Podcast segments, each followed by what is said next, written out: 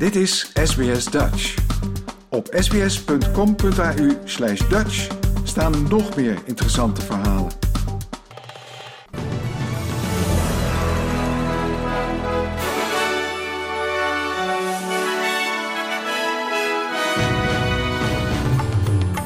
Dit zijn de headlines van het SBS Dutch nieuwsbulletin van woensdag 10 mei. Meer details over de federale begroting. New South Wales hervormt huurwet en Albert Heijn bereikt akkoord met vakbonden.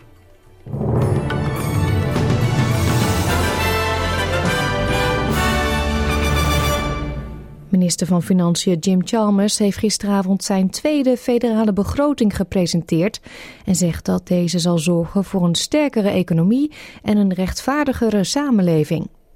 De minister voorspelt dat de begroting dit jaar weer een overschot zal hebben, maar andere maatregelen wijzen erop dat we moeilijkere economische tijden tegemoet gaan. Naar verwachting zal de economische groei volgend jaar eerst vertragen, waarna het licht zal herstellen. De inflatie zal pas in 2024-25 afnemen naar het gewenste niveau, zo verwacht men. Minister Chalmers zei tegen het parlement dat de begroting verantwoordelijk en betaalbaar is en prioriteit geeft aan de mensen die het hardst hulp nodig hebben. Speaker, in all of our decisions, we seek to strike a considered, methodical balance between spending restraint to keep the pressure off inflation while doing what we can to help people struggling to make ends meet. Door extra inkomsten uit hoge grondstofprijzen en hoge werkgelegenheid lijkt de staatsschuld van Australië iets af te nemen. De minister zegt dat het terugbrengen van inkomsten naar de begroting betekent dat de schuld tegen het einde van de middellange termijn bijna 300 miljard dollar lager zal zijn, waardoor de komende 12 jaar 83 miljard dollar aan rentekosten wordt bespaard. Op het gebied van gezondheidszorg maakt de regering 3,5 miljard dollar vrij om het aanbod van bulkbeeldhuisartsen te vergroten, zodat meer mensen naar de huisarts kunnen zonder zelf bij te moeten betalen. Chalmers zegt dat de hervorming ervoor zal zorgen dat de kwaliteit van iemands gezondheidszorg wordt gegarandeerd door een Medicare-card, niet door een creditcard. Right now, too many are finding it more and more difficult to see a doctor. The costs are too high, the wait times are too long, and the consultation is often too short. Families are being forced into a lose lose choice between getting the help they need or paying their other bills. This robs parents of peace of mind and it puts families under strain. It means more problems go undiagnosed or untreated. And it means our workforce is not as healthy or productive as it could be and should be. And we want to change that. Op het gebied van milieu heeft de overheid aangekondigd twee nieuwe agentschappen op te richten ter bescherming van de Australische natuur. In de komende vier jaar is er in de begroting 121 miljoen dollar vrijgemaakt om de eerste nationale milieuwaakhond op te richten, genaamd Environment Protection Australia. Deze onafhankelijke instantie zal een nieuwe reeks wetten implementeren om de natuur te beschermen, ontwikkelingsprojecten te blokkeren of goedkeuren en voorwaarden te stellen en ervoor te zorgen dat ze worden nageleefd. De aankondiging komt na het vernietigende rapport van professor Graham Samuel, waaruit bleek dat de Australische milieuwetten falen, dat veel ecosystemen op het punt van instorten staan en er 1800 dieren- en plantensoorten bedreigd worden. Er wordt ook nog 51,5 miljoen dollar geïnvesteerd in een tweede agentschap, genaamd Environment Information Australia, die een belangrijke taak krijgt in natuurherstel. Verder maakt de begroting geld vrij voor een herziening van de nationale natuurwetten en voor het opzetten van een beloofd handelssysteem voor biodiversiteit. Tot slot trekt de regering 15 miljoen dollar uit voor het behoud en herstel van wereldwijd belangrijke wetlands en stroomgebieden en 48 miljoen dollar voor het voortdurende beheer van werelderfgoedlocaties. Defensie dan. Het leger kan rekenen op een extra 64,1 miljoen dollar om achterstanden weg te werken. Zoals aanbevolen door de Royal Commission die onderzoek deed naar zelfmoord door veteranen. Defensie krijgt ook 2 miljoen dollar voor onder meer suicide intervention trainingsprogramma's. Bovendien is er voor de komende twee jaar meer dan 395 miljoen dollar gereserveerd voor een proefprogramma dat bonussen biedt van 50.000 dollar aan defensiepersoneel dat besluit langer in dienst te blijven. Verder wordt er in de komende 10 jaar 4,5 miljard dollar uitgegeven aan de AUKUS onderzeeërs en wordt er 4,2 miljard dollar uitgetrokken voor het opzetten van de Australian Submarine Agency, een nieuw orgaan dat deel zal vallen onder Defensie. Ook op het gebied van energie zijn er aankondigingen gedaan. Zo krijgen 5 miljoen huishoudens en 1 miljoen, 1 miljoen kleinbedrijven een tegemoetkoming in de energierekening. Deze regeling wordt gefinancierd samen met de staten en territoria van Australië. Degenen die in aanmerking komen voor de regeling zijn onder meer gepensioneerden, veteranen, senioren en andere concessiekaarthouders, evenals ontvangers van bijvoorbeeld zorgtoeslag. Huishoudens in New South Wales en Queensland ontvangen 500 dollar en kleinbedrijven kunnen een korting krijgen van 650 dollar. In Victoria krijgen huishoudens een jaarlijkse korting van 250 dollar op de energierekening, naast de al bestaande energiebesparende bonus van 250 dollar, die zal worden voortgezet.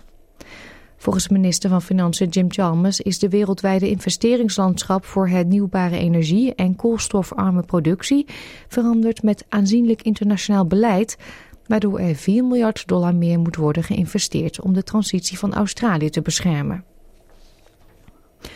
Ander nieuws dan. New South Wales zal naar verwachting vandaag een nieuw wetsvoorstel indienen om de regels rond verhuur te hervormen. Sydney-siders betalen momenteel recordbedragen voor huurhuizen. Het wetsvoorstel lijkt een einde te maken aan geheime biedingen en er zou een nieuw borgsysteem komen waardoor de druk op huurders wordt verlicht. Het ligt maas in de wet waardoor makelaars kunnen, kunnen verzoeken een bod te doen op een huurwoning wat de prijs opdrijft. Ook zouden makelaars niet langer biedingen mogen accepteren op geadverteerde woningen zonder andere potentiële huurders hiervan op de hoogte te stellen. Daarnaast werkt de regering aan het aanstellen van een huurcommissie die onder meer zal opkomen voor de rechten van huurders. Volgens staatspremier Chris Minns is het de bedoeling om een eerlijker huursysteem te creëren. Meer dan 30% van de inwoners van New South Wales huurt momenteel. En uit cijfers blijkt dat de huren in Sydney de afgelopen 12 maanden met ruim 13% zijn gestegen. Amerikaanse oud-president Trump heeft columniste E. Jean Carroll seksueel misbruikt. De jury acht hem ook juridisch aansprakelijk voor smaad aan haar adres en moet haar 5 miljoen dollar betalen. Carroll claimde dat ze in 1996 door Trump is verkracht, maar die aanklacht werd door de jury verworpen. Eerder deed Trump de aantijgingen van de auteur af als belachelijk. Hij stelde dat er helemaal geen misbruik heeft plaatsgevonden. Daarmee heeft hij haar reputatie beschadigd, vindt de jury. Donald Trump weigerde het proces bij te wonen en reageerde onmiddellijk op sociale media. Hij noemde het vonnis een schande en de grootste heksenjacht aller tijden. In Nederland heeft Albert Heijn een akkoord gesloten met de vakbonden FNV en CNV over een nieuw CAO. De werknemers van distributiecentra krijgen er 10% salaris bij, is de bedoeling. Er werd tot vorige week donderdag door zo'n 1500 medewerkers gestaakt bij vijf van de zes distributiecentra. Hierdoor waren in winkels van Albert Heijn lege schappen en liep de supermarkt zo'n 35 tot 45 miljoen euro mis. Albert Heijn wilde eerder de toeslagen verlagen voor speciale werkdagen, zoals de zondag, maar daar ziet de supermarktketen nu dus vanaf. Leden van de bonden moeten nog wel instemmen met het plan. New South Wales minister van Sport Steve Camper zegt dat de deelstaatregering werkt aan strengere straffen voor geweld bij sportevenementen. Het is een reactie op de recente aanval op een voetbalscheidsrechter in West Sydney. De minister sprak over mogelijke levenslange schorsingen voor alle sportvenues, sancties tegen clubs of teams waar individuen toch betrokken mogen blijven ondanks geschorst te zijn en een campagne om respectvol gedrag aan te moedigen. Bankstown District Amateur Football Association heeft bodycams geïntroduceerd voor scheidsrechters nadat bijna twee weken geleden een geschorste speler de scheidsrechter aanviel en hem een gebroken kaak sloeg. Meer sportnieuws. In de eerste halve finale van de UEFA Champions League zijn Real Madrid en Manchester City niet verder gekomen dan een 1-1 gelijkspel in het Santiago Bernabéu stadion in Madrid. De Braziliaanse vleugelspeler Vinicius Junior zette de thuisploeg negen minuten voor rust op voorsprong met een prachtige soloactie vanaf links waarmee hij de Britse verdediging te slim af was. Manchester City bleef de druk op de Spaanse verdediging opvoeren, waardoor Kevin De Bruyne de gelijksmaker kon scoren. AC Milan neemt het donderdag overigens op in de tweede halve finale tegen zijn lokale rivaal Inter Milaan. De wisselkoers dan. 1 euro is op dit moment 1,62 dollar waard. En voor 1 Australische dollar krijgt u op het moment 62 eurocent. Kijken we natuurlijk ook even naar de weersverwachting voor vandaag. In Perth vallen buien en wordt het 19 graden. Adelaide gedeeltelijk bewolkt, 18. In Melbourne trekken een paar buien over, 16 graden. Het is bewolkt in Hobart, 16 graden ook daar. Canberra had vannacht vorst aan de grond, maar het wordt vandaag lekker zonnig. Het is 16 graden ook daar. Wollongong volop zon, 19.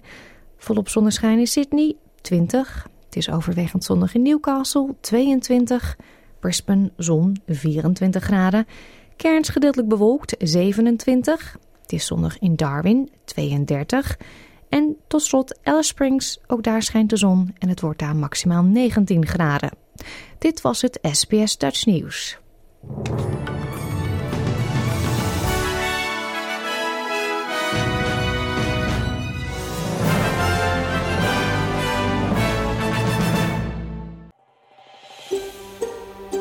Wil je nog meer soortgelijke verhalen? Luister via Apple Podcasts, Google Podcasts, Spotify of waar je je podcasts dan ook vandaan haalt.